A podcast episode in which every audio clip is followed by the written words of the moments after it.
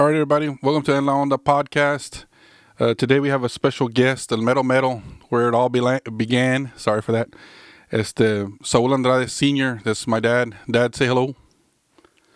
Hey, ¿cómo están? Buenos días, buenas tardes. No sé qué horas serán ahorita, pero como quiera, un saludo para todos los que te sintonizan y los que van a comenzar a sintonizarse. Pues un saludo muy grande de parte del viejón, como dices, tu papá Saúl Andrade, que pues tenemos mucho en común en la cuestión de lo que vayas a hablar. Yeah.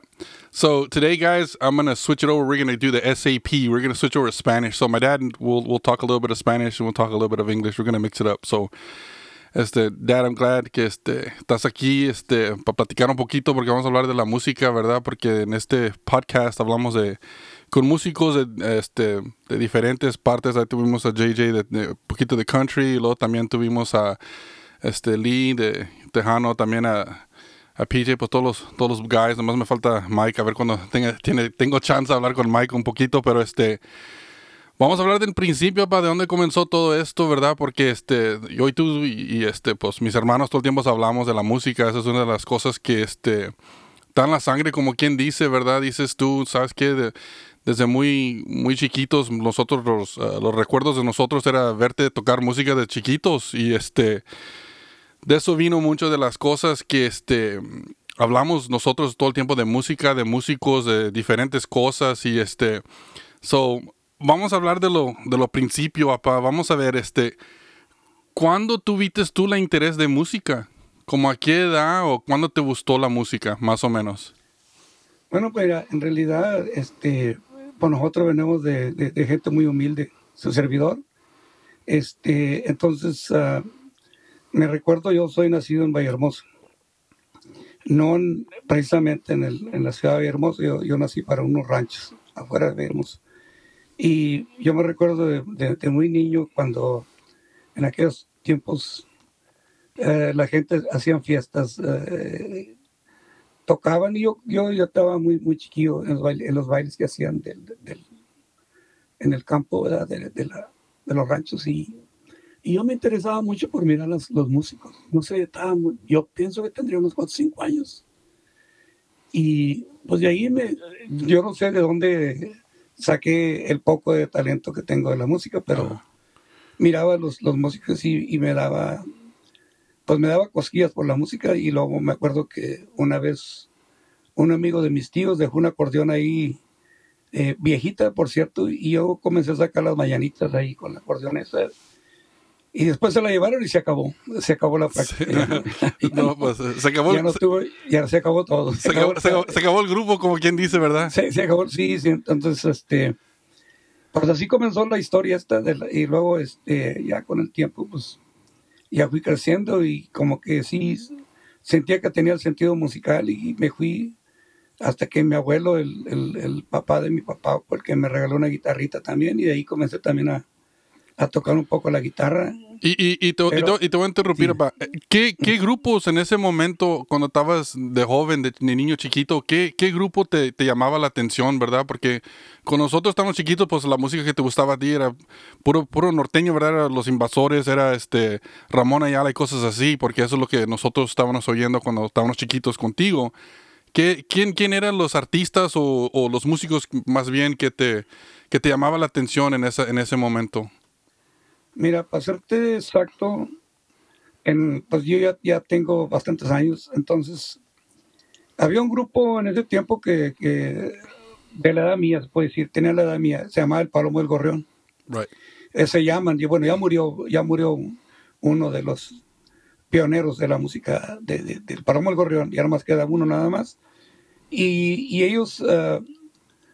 Ellos tocaban la música norteña y muy bonita, por cierto, hasta la fecha. Right. Luego ya de ahí pues había muchas agrupaciones, pero me recuerdo ya cuando tenía yo ya que ya era adolescente, la música que me influyó y me gustó mucho fue la de Los Relámpagos del Norte. Sí. Entonces, y ya cuando Los Relámpagos yo ya andaba como unos 13, 14 años. Y me gustaba mucho porque en el tiempo por Los Relámpagos era algo algo grande, ¿verdad? Para nosotros que escuchábamos la música de Los Relámpagos del Norte. Y era un poquito diferente. ¿Qué era lo que te llamaba la atención, Dad? Porque muchos dicen, pues sabes que si hablas con un acordeonista, muchos te dicen, hombre, Ramón, en esa época, ¿verdad? Cuando tocaba el acordeón, estaba haciendo cosas muy diferentes que no todos estaban haciendo, ¿verdad? Igual... Exacto. Bueno, lo que pasa es que Ramón implantó un estilo muy bonito y aparte innovador, porque la gente... En ese tiempo, como te digo, el Palomo del Gorrión era un dueto, porque la gente me se confunde, ¿verdad? Porque un dueto es de dos cantantes que cantan juntos, a dúo, ¿verdad? Oh, yes. Y cuando es un conjunto que canta solistas o algo así por el estilo, pues no es un dueto, ¿verdad? Yo me recuerdo, pues ya cuando Los Relámpagos ya comenzaron a salir muchos grupos. Y duetos también, porque estaba el dueto Estrella, otro grupo muy, muy famoso en su tiempo, ¿verdad? Right. Y había Los Gavilanes, otro dueto.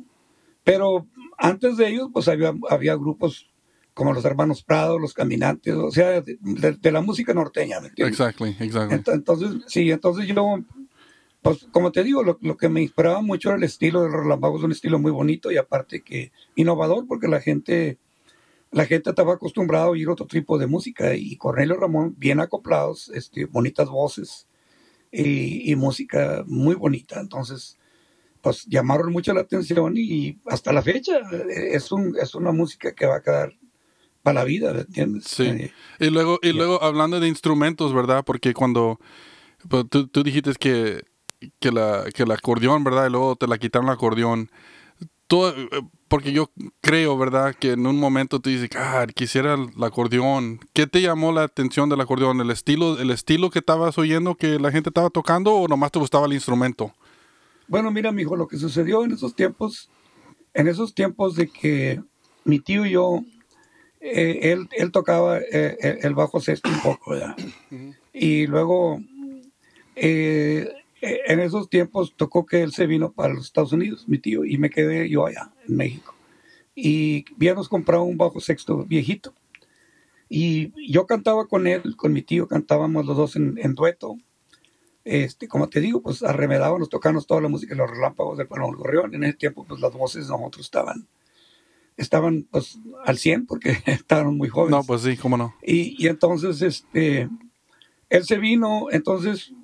Ese bajo sexto viejito que teníamos, la guitarra mía se me quebró, la que me había comprado mi abuelo. Sí. Entonces compramos ese bajo sexto y lo compartíamos los dos, ¿verdad? Él y yo. Y entonces cuando mi tío ya se vino para los Estados Unidos, me quedó a mí el bajo sexto. Entonces yo comencé a aprender un poquito más y me junté con otros amigos del barrio también, de allá del rancho. Uh-huh. Y ellos tocaban mucho más que yo.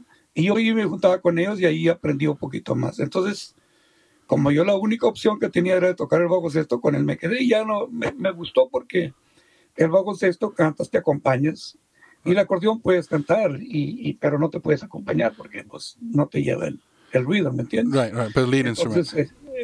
Entonces, eso fue lo que sucedió y ya, por eso me quedé con el bajo sexto. So, entonces, la movida para el bajo sexto fue nomás porque el grupo te lo pedía, más bien. Tu tío él quería el acordeón, ¿verdad? Bueno, lo que sucedió es que cuando él se vino para los Estados Unidos, y luego enseguida él me ayudó para cruzar. Uh-huh. Para cruzar para este lado también, porque pues toda la familia tuya y mía son de aquí de los Estados Unidos. Right. Todos son nacidos aquí, más que creados en México. Right. Entonces era bien fácil para poderse venir uno para este lado, o sea, para arreglar papeles no había mucho problema. Nos vinimos ya todos para acá, y mi tío y yo, bueno, ya en ese tiempo, pues ya la economía estaba un poquito mejor, porque ya comenzamos a trabajar. Sí. Y él compró un acordeón, y entonces, en el tiempo que me quedé solo allá, pues yo aprendí más, como te digo, con esos muchachos, me enseñaron a tocar un poco más. Y ya llegamos a Victoria, Texas, y a Placedo más bien, pero ahí la área de Victoria. Y comenzamos a practicar un poco más, él y yo, y él compró una Santa Marcela en ese tiempo, ¿no? Yes. Y comenzamos, y pues no es por presumir, pero éramos las mejores voces que había en ese entonces en la área de Victoria County. Right. pues de ahí nos hicimos conocidos de mucha gente, y la gente le gustó mucho el estilo que traíamos de cantar, de tocar. Right. Lo norteño, que era muy difícil en aquel tiempo porque pues era puro orquesta, puro tejano. Right. Porque en ese, no había tejano como hay ahorita de conjunto. Right, no. En aquel tiempo era orquestal. Right. It was a lot, because yo me recuerdo que pues en ese tiempo you had a lot of and guys, we can talk Spanish and English because that's just the way we do it. Yeah. Pero en ese tiempo, papá, había bastantes grupos grandes, como estaba Little Joe, apenas estaba pegando en ese momento, estaba Sunny, los Sunliners, ese era otro grupo que yo me recuerdo que tocaban mucho, tenían el estilo, como dices tú, pura orchestra, right? Sí, es que era, como te digo, era y aparte que hasta la fecha, la área tejana de Victoria y es bien difícil ahora, y bueno, ya cambiaron las cosas, ¿verdad? Pero en aquel tiempo era muy difícil para que un grupo norteño sonara ahí, porque pues así era, ¿verdad? Era tejano y se respeta, entonces la música es bonita, a mí me gusta también, pero nosotros tocábamos la música norteña y seguimos en lo mismo, entonces en aquel tiempo pues nos tocó trabajar con Little Joe, nos tocó trabajar, abrirles los eventos, right. Le abrimos a Yo Bravo, le abrimos a Agustín Ramírez.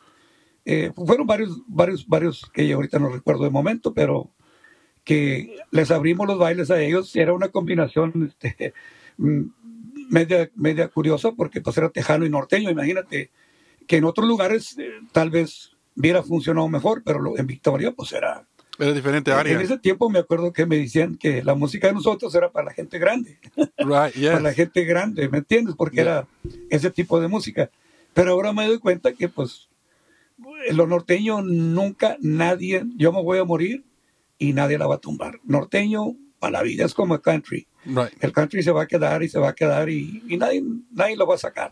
Se cae, ¿verdad? Pero sí, para adelante. Pero la única cosa es que como platicamos en veces, hablamos de canciones, ¿verdad? Nomás todo lo que hacen es la cantan en el estilo de ellos. I mean, exacto, pero lo mismo. Es por ejemplo como en el caso de Little Joe, un grupo, una orquesta toca muy bonito, me encanta cómo tocan y todo. Entonces ellos tocan de José Alfredo Jiménez, de la música ranchera de México. Han grabado muchos temas y les ha sonado muy bonito, y los tejanos piensan que esa música es tejana, pero la letra es mexicana, es de un compositor mexicano, ¿me entiendes? Right. Pero y casi la mayoría, sí hay muchas melodías que han compuesto tejanos muy bonitas también, right. Pero casi la mayoría, yo podría decir que un 80, un 90% de compositores mexicanos, ¿me entiendes? Porque pues la música mexicana esa es, y pues nadie la va a mover, ahí se va a quedar. Okay, so ahora la pregunta... ¿Qué marca fue el primer bajo que compraste? El primero que estabas usando de profesional, professional. What was your professional instrument? Bueno, profesional.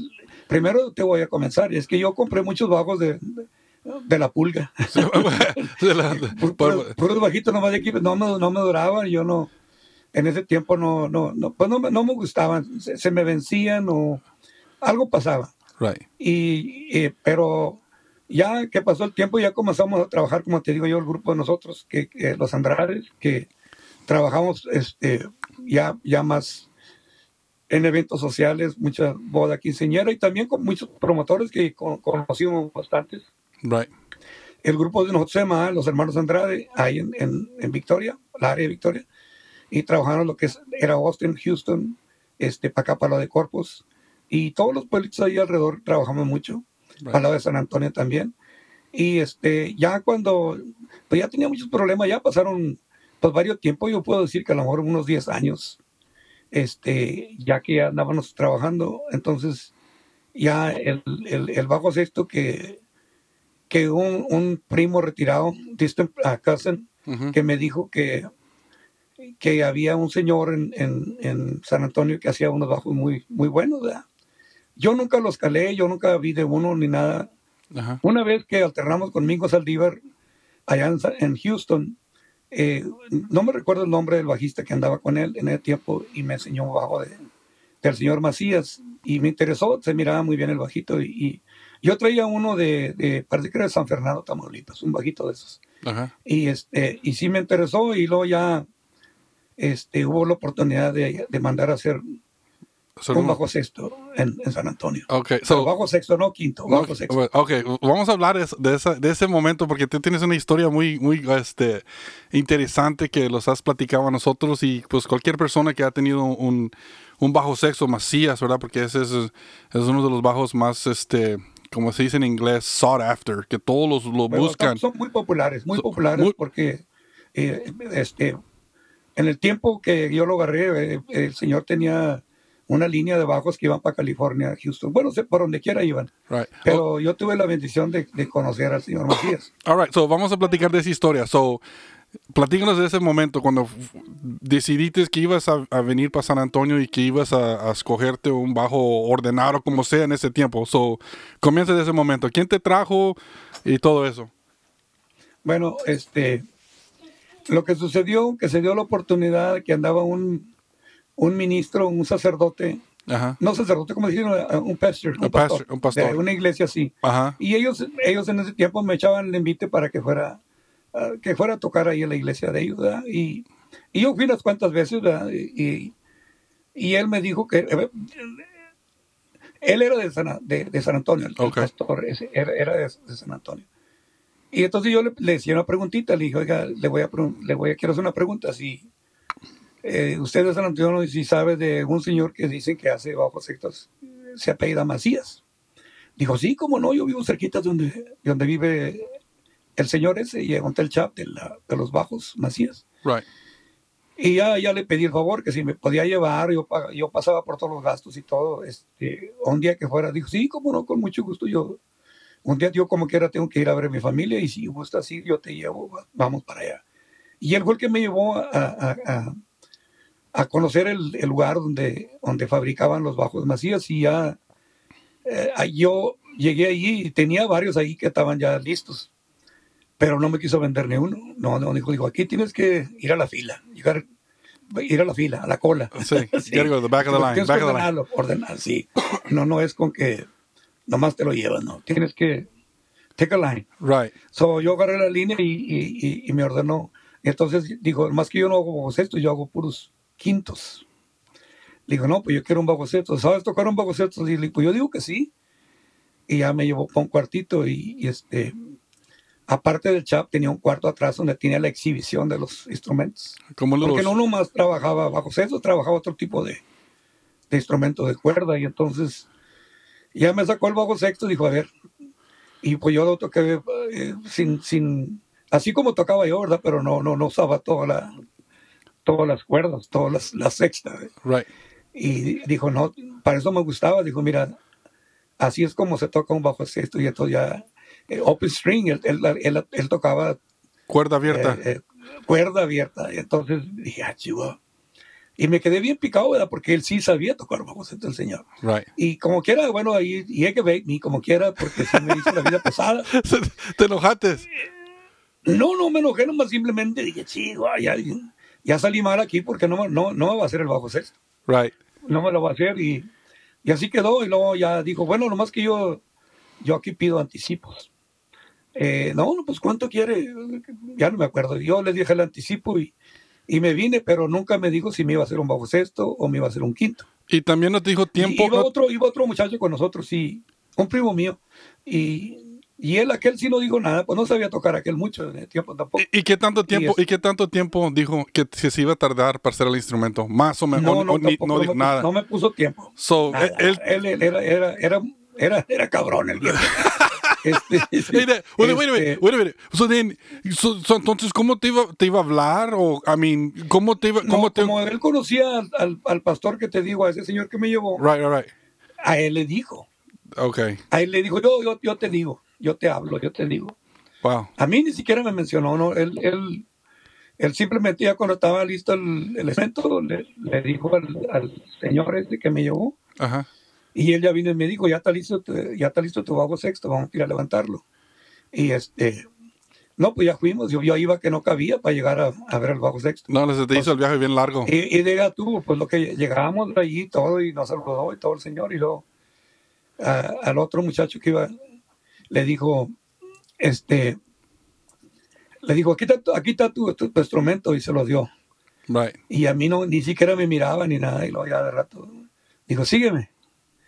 Y no, pues ahí estaba el bajo mío, el bajo sexto. Dijo, a ver, ¿qué vas a hacer con él? Dijo. Wow. Sí, yeah. Pero era bien antiguo y that's just who he was, ¿verdad? No, así, así era él, ya.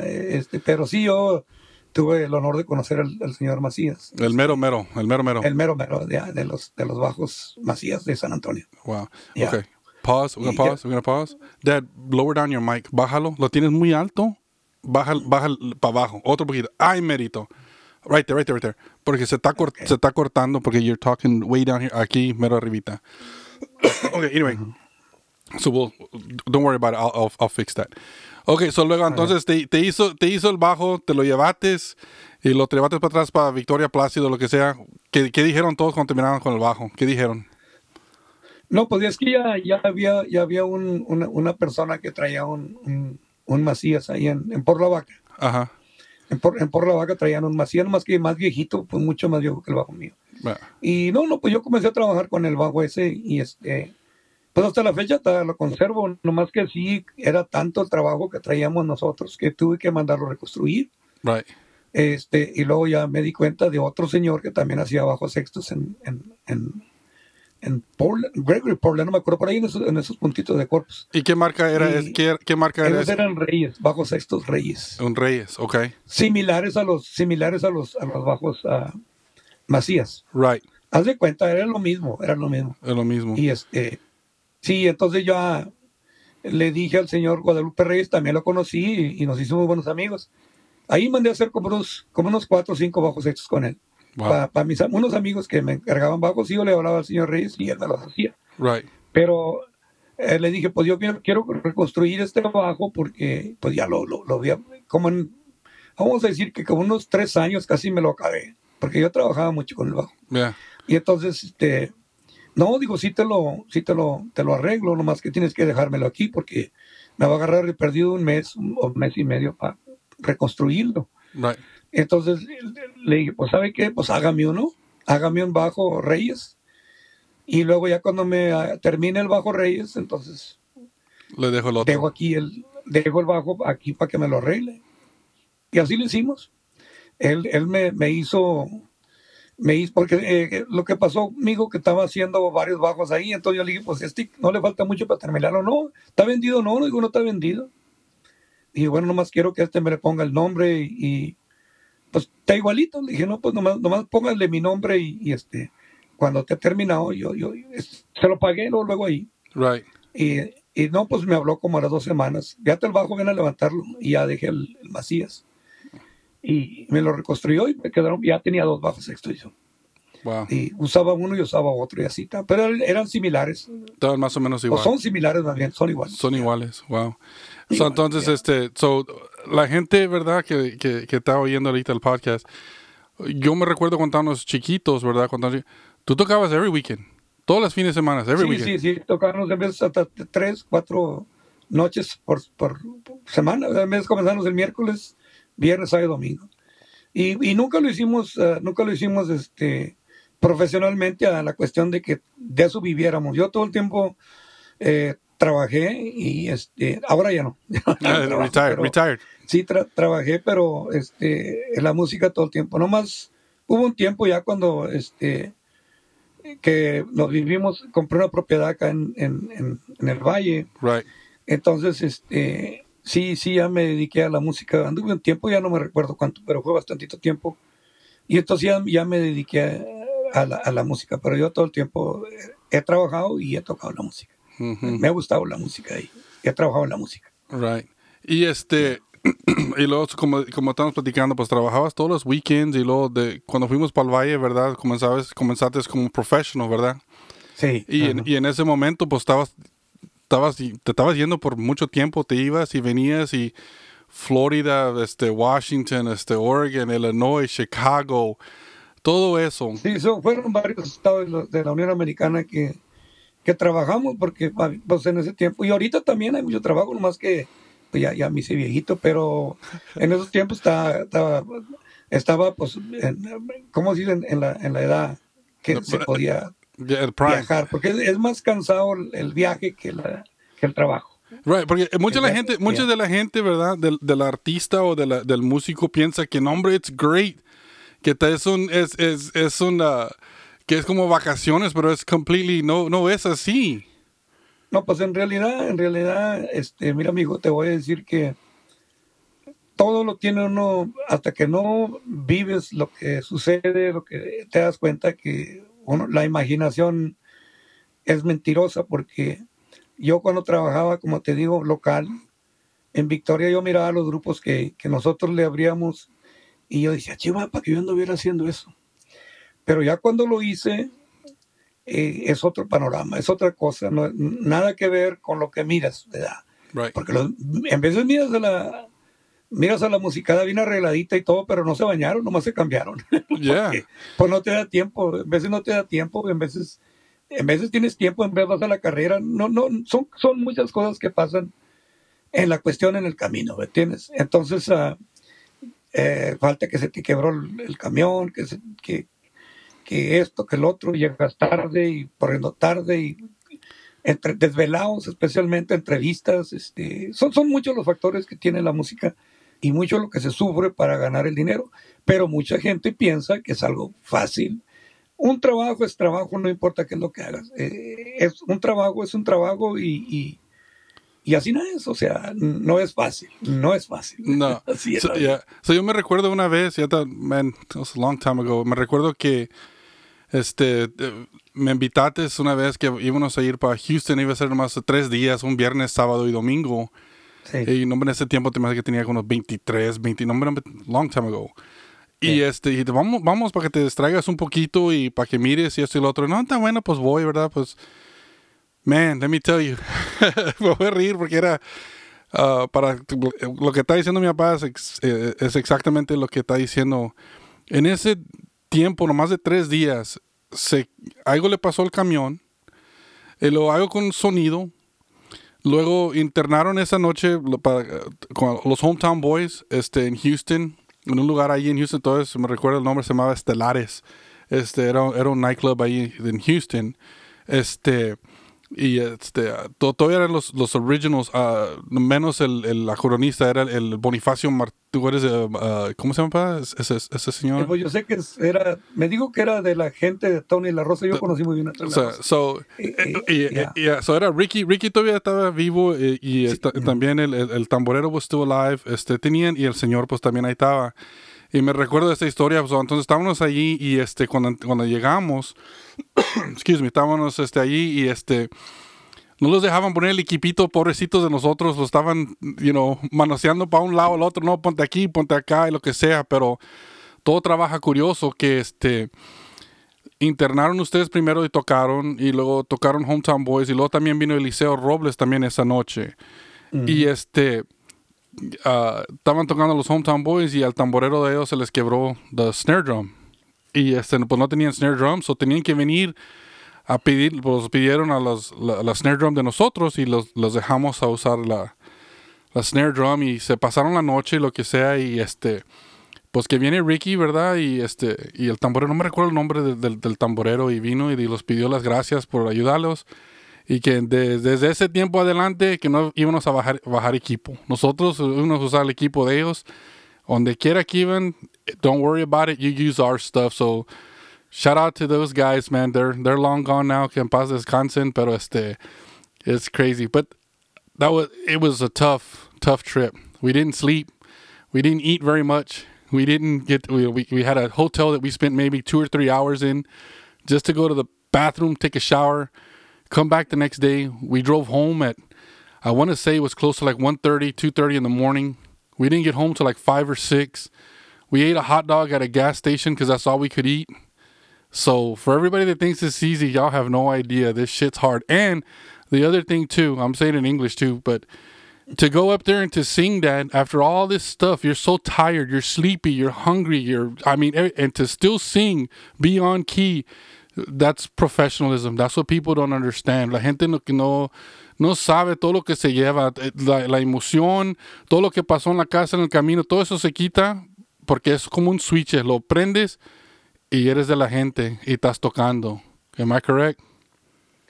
Sí, pues es que es parte, como te digo, es un trabajo, ¿verdad? Que mucha gente o muchos compañeros en vez no se dan cuenta de eso, ¿verdad? Pero si tienes un problema, eso se queda en la casa. Si tienes que poner al 100 porque la gente va a verte, no va a oír lo que tus cosas, ¿verdad? Right. Tienes que trabajar.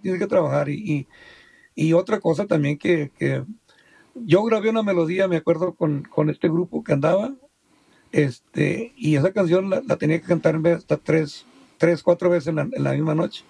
Y pues ya bien cansado de cantar la misma melodía, ¿verdad? Pero te la piden y tienes que cantarla porque la gente lo está disfrutando. Entonces, pues eso es parte de ser músico, que no te canses, que no te aburres, porque ya si lo haces y dejas la pasión en un lado, pues ya no eres músico, la música no se oye bien.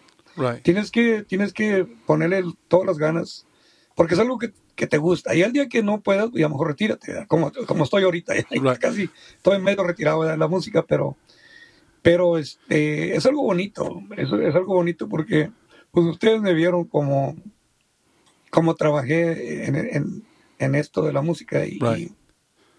y más que nada pues conocí mucha gente y conozco gente todavía, right. de que andan en el ambiente y muchos con ganas, muchos ya cansados, pero ahí andamos todos. Ahora otra pregunta, porque a mí me ha pasado y yo siempre te ha preguntado y tú me dices lo mismo, pero lo vamos a decir en el podcast. Yo me recuerdo cuando yo tocaba, porque yo toqué con varios grupos también y luego tocamos yo y mi hermano contigo. Y teníamos pues amigos que tocaban el mismo instrumento con nosotros. Yo tocaba el bass y mi hermano tocaba las tamboras. Y cuando venía un bassista bien bueno y te miraba, híjole, pinches nervios, vato. Me ponía bien nervioso. Y también, pues, mi hermano. Ahora la pregunta para ti, porque yo estoy diciendo que yo sí me ponía nervioso.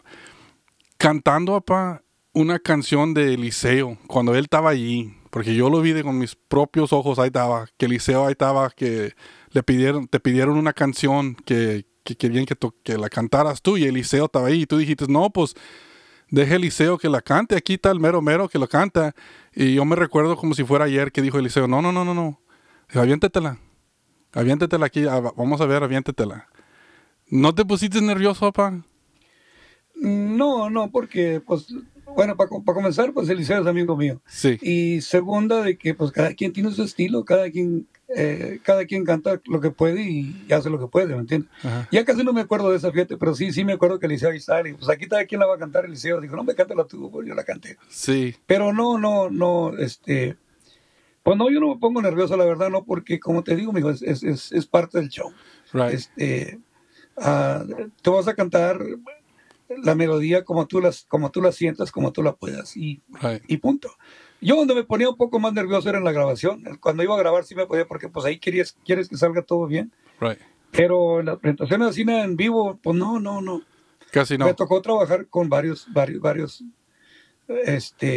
compañeros de la música y muchos muy buenos y otros malos y de todo. Right. De todo. Yeah. Sí. Porque como digo, yo pienso, ¿verdad? Porque I mean, esa gente, ¿verdad? Que yo, I mean, I grew up with that music, and those were the guys. I mean, if you wanted to sound like anybody, that was the guys to sound like. Sí, no quiero decir imitar, pero vamos a decir es la regla. That's the measuring tape. Mm-hmm. Those guys created that style. Ellos lo hicieron el estilo, ¿me entiendes? So cuando el creador de ese estilo te está viendo. Y estás pensando, chinga, ojalá que no la voy a cagar, porque aquí este vato, es la canción de él, la voy a hacer garras, you know what I mean? Pues lo que pasa que una parte es el estilo que hace el compañero, el músico. Pero la otra parte que tú lo estás cantando natural, mijo. Cuando tú cantas natural, que es lo tuyo, es lo natural, tú eres como tú eres, es como una huella digital, que tú pones el thumb y pones la huella, yes. Esa es tuya, nadie te la quita. Si no, right. Pues imagina si hubiera varios igual, pues no, entonces es lo mismo en la música, tú eres tú y eres tú. Right. Ya cuando estás imitando, entonces ya la gente se da cuenta y dice, mira, este canta igualito que le hicieron. Pero no es que canta igualito, es que lo está imitando. Right, right, right, right.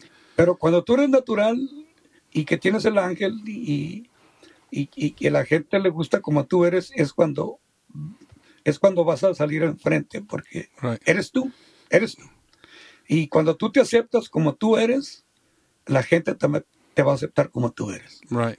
Pero cuando tú no te aceptas a ti mismo, que dices, no, hombre, pues yo eché malas aquí, no, hombre, pues yo no canto bien, no, hombre, pues estás bien negativo, entonces la gente percibe eso, que eres bien negativo, entonces, pues no llegas muy lejos. Right.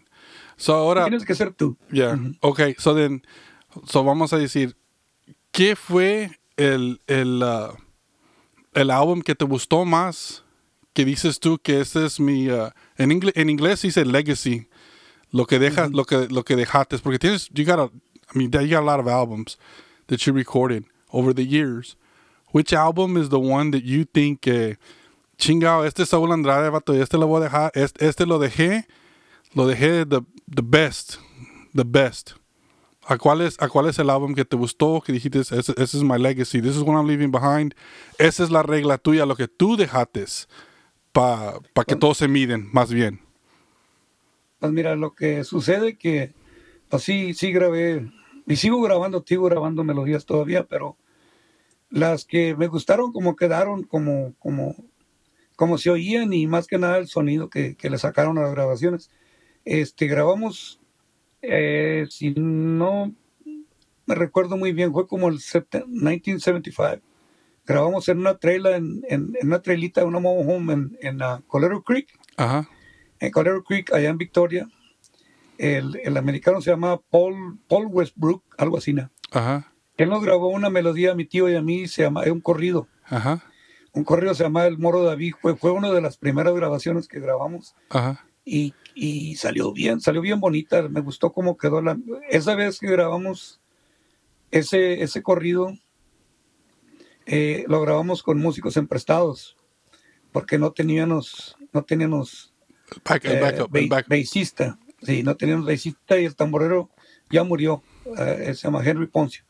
Él nos ayudó en la batería y en el bass, Abel Reyna. Ojalá un saludo si está vivo. Abel Reyna, yeah. I remember Abel Reyna. Yeah, bueno, él nos echó el bass ahí y fuimos a grabar así nomás, a lo tonto, sin estudiar ni nada nomás. Y el americano es un muy buen ingeniero. Él trabajaba para Falcon Records en ese tiempo acá en el Valle.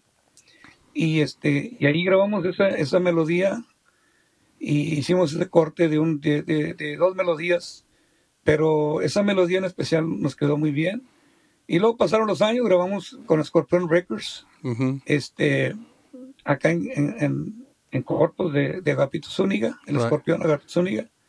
Ahí grabamos otro LP y pues no sucedió nada, pero sí grabamos unas melodías muy bonitas, ya ni me recuerdo, pero ahí grabamos todo un LP también, que en aquel tiempo se llamaban, LP, long play. Right.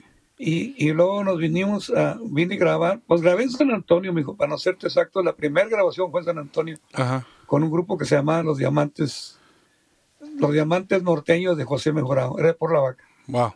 Ahí grabamos una melodía de José Morante, él grababa en San Antonio. Right. Y él había hecho una composición que se llamaba Patrompos Pirinolas, una canción wow. que grabamos David Valadez y un servidor. Wow. Pero eso fue como pues ya casi me recuerdo en los 70s, no me acuerdo sí. exactamente qué año fue. Sí. Shout out to Dave Valadez. Valadez de la Guerra Musical. Guerra Musical, todavía le echando ganas, David. Muchos saludos sí. de aquí de San Antonio, Valle, todo. Exacto, un saludo para ellos, para toda la música, para todos los amigos. Pues todos, porque tienes son bastantes, pues tanto año. No, si los menciono acá ahorita. Y entonces, esa fue la primera grabación, pero no me gustó, pero la del Moro David, después grabé con Los Cazadores de Nuevo León. Right. Grabamos varios LPs también y ahí me salió una melodía muy bonita del grupo Bronco, que la acababan de grabar ellos, de Lupe Esparza hizo esa melodía. Ajá. El Golpe Más. Right. Y nosotros lo hicimos en versión norteña, pues ellos lo tenían al estilo Bronco, muy right. bonito. Sí. Y nosotros le pusimos la versión norteña y Y pues esa melodía quedó muy bonita, y pues fue la que abrió las puertas para el grupo de los Cazadores de Nuevo León. Y los integrantes... Un saludo a Miguel y toda la raza. Sí, los integrantes, pues era Miguel Murillo, ¿verdad? Él era de Donna, Texas, y luego era Bueno, pues era de Linares. De Linares, pero en ese momento estaba en Donna, ¿verdad? En Donna. Y luego los hermanos Herrera de acá de... Toño y Nando Herrera eran sí, de Westlaco. Pues, en ese momento estaban en Westlaco, pero no eran de Monterrey, if I remember. Sí, ellos venían de Monterrey. Saludos a Toño y Nando Herrera. Those were the guys that we looked up to, me and my brother, when we were playing bass and drums, and those were the guys that would make us goddamn nervous every time, porque sabía, pero, ¿sabes qué, Pablo? Esos chavos, I'll tell you what, I give them all the credit in the world. They were great musicians, eran unos músicos tremendos, y ellos todo el tiempo cuando nosotros tocábamos, les decían, ¿sabes qué? Todo se oye bien. Ellos todo el tiempo les querían enseñar, ¿sabes qué? Mira, haz esto la otra vez, o mira, hazle así, o así. Todo el tiempo los daban advice, you know, they would help us. They wouldn't be, nunca, ellos nunca, ¿cómo te diré? Nunca se creyeron que eran mejor que nadie, eran muy humildes, era gente, you know, que quería ayudar, que los quería ayudar, y también a Miguel por tantas horas de ensayar con nosotros para que nosotros los enseñábamos, porque yo me recuerdo que eran horas que tocaba Miguel y nunca se cansaba, nunca se quejaba. I mean, él tocaba con nosotros y tú también grite y a veces no. And you know, we really appreciate everything that those guys did. They really helped us out a lot y pues, you know, eran músicos buenos. Y ahora los hermanos Andrade, pero los integrantes de ellos, ¿quién eran? Bueno, en los años de los Andrades, en los que trabajaron pues mucho tiempo con nosotros, se llama Mario Serna de Bloomington, y Arno González de ahí de Placedo, era el que tocaba la batería, uh-huh, y Mario tocaba el bass, y ellos se quedaron ya bastantito tiempo con nosotros trabajando con los Andrades, right. Y un saludo si acaso oyen la transmisión, pues un saludo muy grande. Sí. Ahí andan todavía. So ahora vamos a voltear a la página, ¿verdad? Se fue un poquito, uh-huh. Now we're going to the future poquito. So ahora pues yo y tú y luego pues Oscar Andrade, tenemos una por decir, una aventura, ¿verdad? De Bajo Sexto. Vamos a platicar un poquito de eso. Tenemos un poquito de tiempo. I'm on the station, so we can talk a little bit. Vamos a platicar sobre los Bajo Sextos que están iniciando, cómo tuvo la idea y todo eso.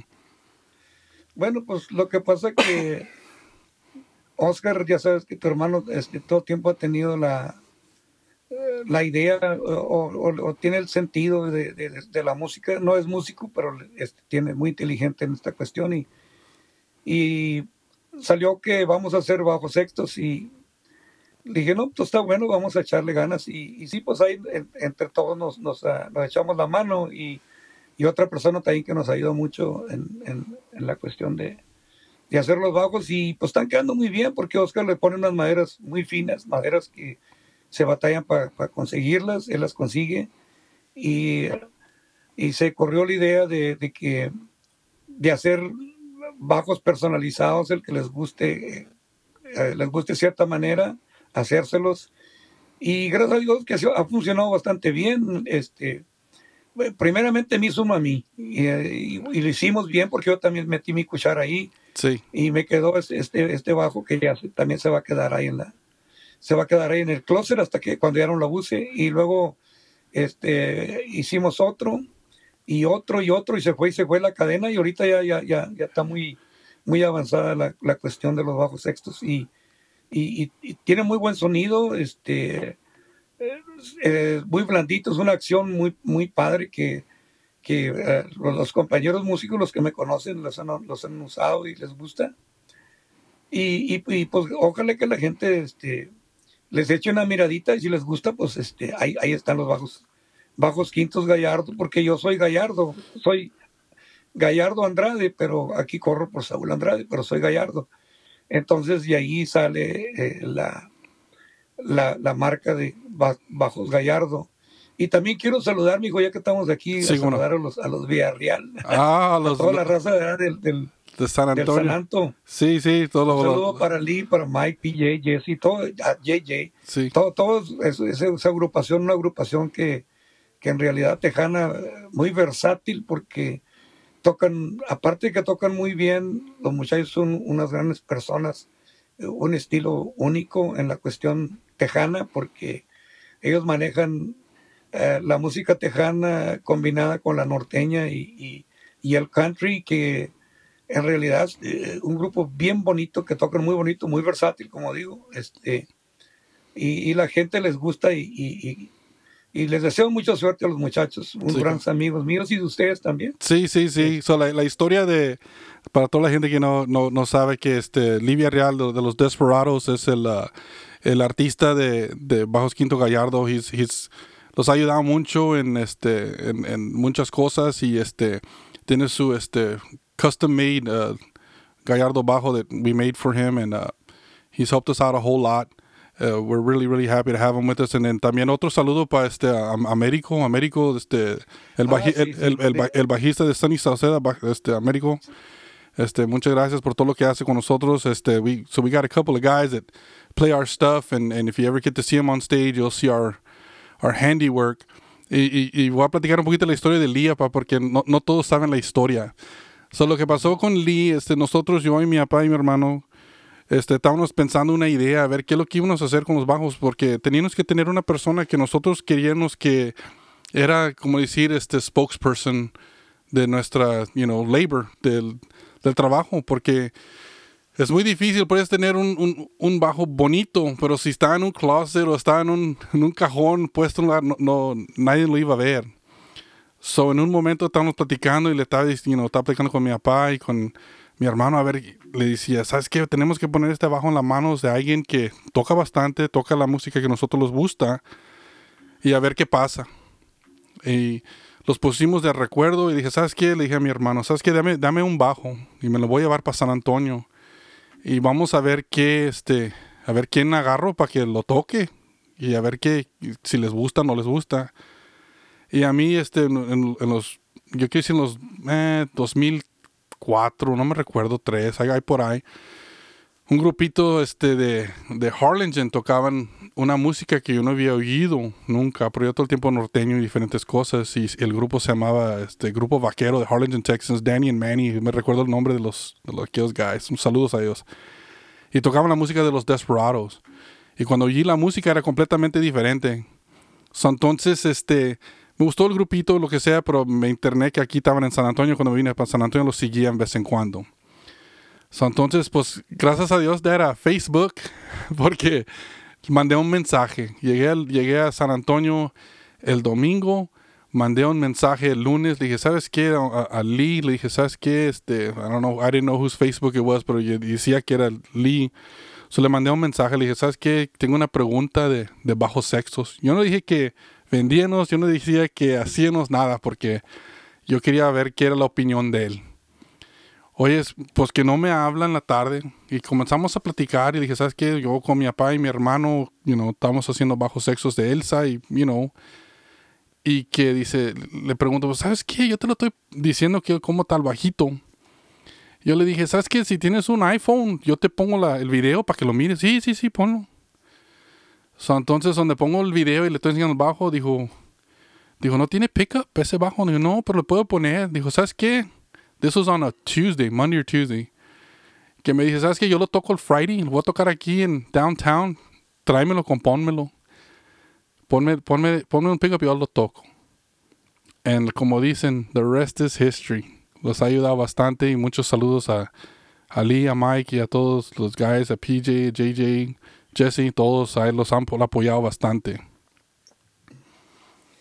Sí, no, pues, sí, pues es que como te digo, amigo, los bajos se han ido perfeccionando, la madera tiene que ver mucho, y el diseño, hacer algo innovador, algo diferente de lo que comúnmente miramos en los Bajos Sextos. Right. Estos tienen un sonido muy bonito, porque la madera tiene que ver mucho con él.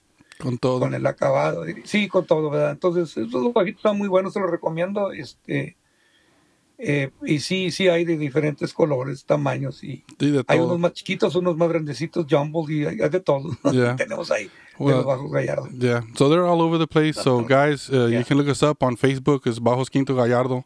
We have a TikTok. And, you know, you can look it up. You can special order. If we have something in stock that you might be interested, we'll put it on there. Pero Dad, thank you so much for your time. We will do it. We're gonna do it again. Otro momento. We'll let some time pass, and we'll come up with some more stories. Pero muchas gracias por todo. We'll see where the future takes us. A ver si qué tan lejos vamos a ir con los bajos, con todos los que estamos haciendo, y para toda la gente. Muchos saludos. Gracias por todo. Dad, you can leave a message. Tell everybody. Sí, pues primeramente gracias que me diste la oportunidad de saludarle a todos los que se acuerdan de mí, y un saludo muy grande, y más que todos, cuídense mucho, especialmente todos los, como dice Lee, todos los Bajo Brothers que andan por ahí. Sí. No, sí hablo inglés, no hablo mucho, pero sí hablo suficiente para entenderlo, pero a mí me gusta más expresarme en español, porque yo me recuerdo cuando andaba en el camino, pura entrevista y puro español. Sí. Y en español sí me defiendo un poquito más que en inglés. Como quiera, big hello to everybody up there, and take care, and we'll see you soon. All right. Estamos trabajando en un proyecto de grabaciones, y ahí les encargamos las grabaciones. Thank you. All right. We'll see y'all later, guys. We'll see y'all next time. Have a good one.